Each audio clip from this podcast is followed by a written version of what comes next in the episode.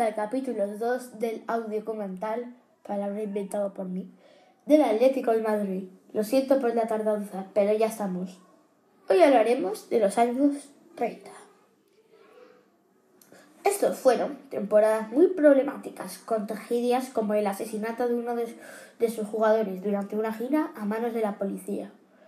Aunque volvió a ser subcampeón regional las temporadas 1928-1929, 30-31 y 33-34, en Liga su desempeño fue más deficiente, convirtiéndose en el primer equipo de la historia de descender a Segunda División, al perder en la última jornada frente al Arenas. Lo que, unido a una remontada de la Europa en los últimos minutos finales de su partido frente al Real Unión, supuso que finalizara en la última posición la temporada 1929-1930. El primer, el primer año del club en segunda, el club finalizó tercero, sumido en una crisis económica, deportiva y social. Estos temieron su, su desaparición. Estallaron las críticas contra la directiva, presidida por Luciano Urquijo, que había aprovechado su mandato para retirar los derechos de voto de los socios. A finales de noviembre de 1931 dimitió Urquijo y le sucedió, una nueva directiva presidida, presidida por Rafael González Iglesias, en los que tuvieron cabida en igualdad viejos y nuevos socios, incluyendo a jugadores. Respecto que estos nuevos socios es preciso recalcar que en aquel mismo año 1931 desapareció el último gran club madrileño campeón de la era amateur que sobrevivía junto a blancos y rojiblancos como tercer club el aficionado de la capital, el Racing Club de Madrid. Como había sucedido con la extinción de otros clubes madrileños en el pasado, los aficionados del recién extinto club rojinegro de mercado carácter antimadridista aprovecharon de la reconstrucción que experimentaba el Athletic de Madrid para incorporarse masivamente como nuevos socios rojiblancos. Fue así como reunidos esos socios nuevos y viejos inyectaron de su propio bolsillo una importante suma de dinero que permitió la supervivencia del club, comenzando gracias a ese desembolso a cuenta perdida, la resurrección del Athletic de madrileño. La temporada siguiente, el equipo finalizó cuarto. El equipo no pudo contar con un campo propio, por lo que tuvo que jugar en el campo de Vallecas, estadio del Racing Club de Madrid o el Parral, feudo del Club Deportivo Nacional de Madrid, en régimen de alquiler, lo cual desorientaba a la afición. A mediados de la temporada pudo regresar al estadio metropolitano, al alcanzar un acuerdo con los propietarios del recinto. En 1932, la nueva directiva, consigue un importante golpe de efecto mediático con el fichaje del rey del Astrágalo, Gaspar Rubio, organizado para su presentación, un amistoso internacional frente al Magreb de Tánger, que los madrileños ganan por 9-2. A pesar de esta incorporación, también se resistiría al ascenso. En la, temporada, en la tercera temporada de la División de Plata, finalizando el Atlético madrileño subcampeón a tres puntos del Oviedo.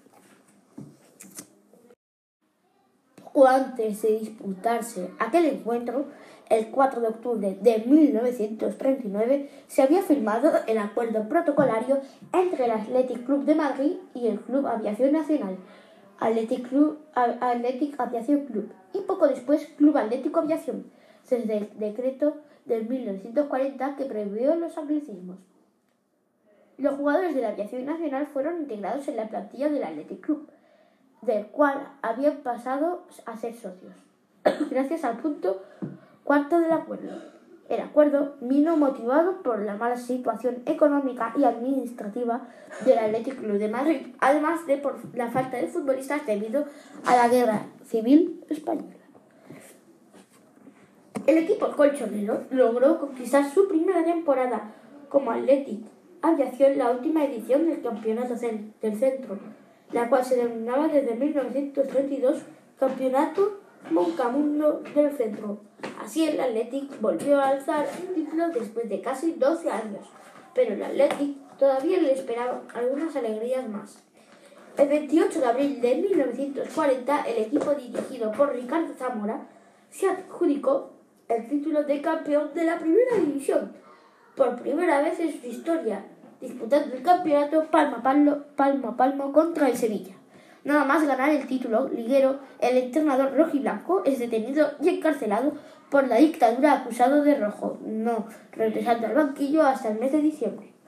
Pese a estas dificultades en septiembre de aquel año y en su condición de campeón de liga, ganaría los, los rojiblancos ante el campeón de liga.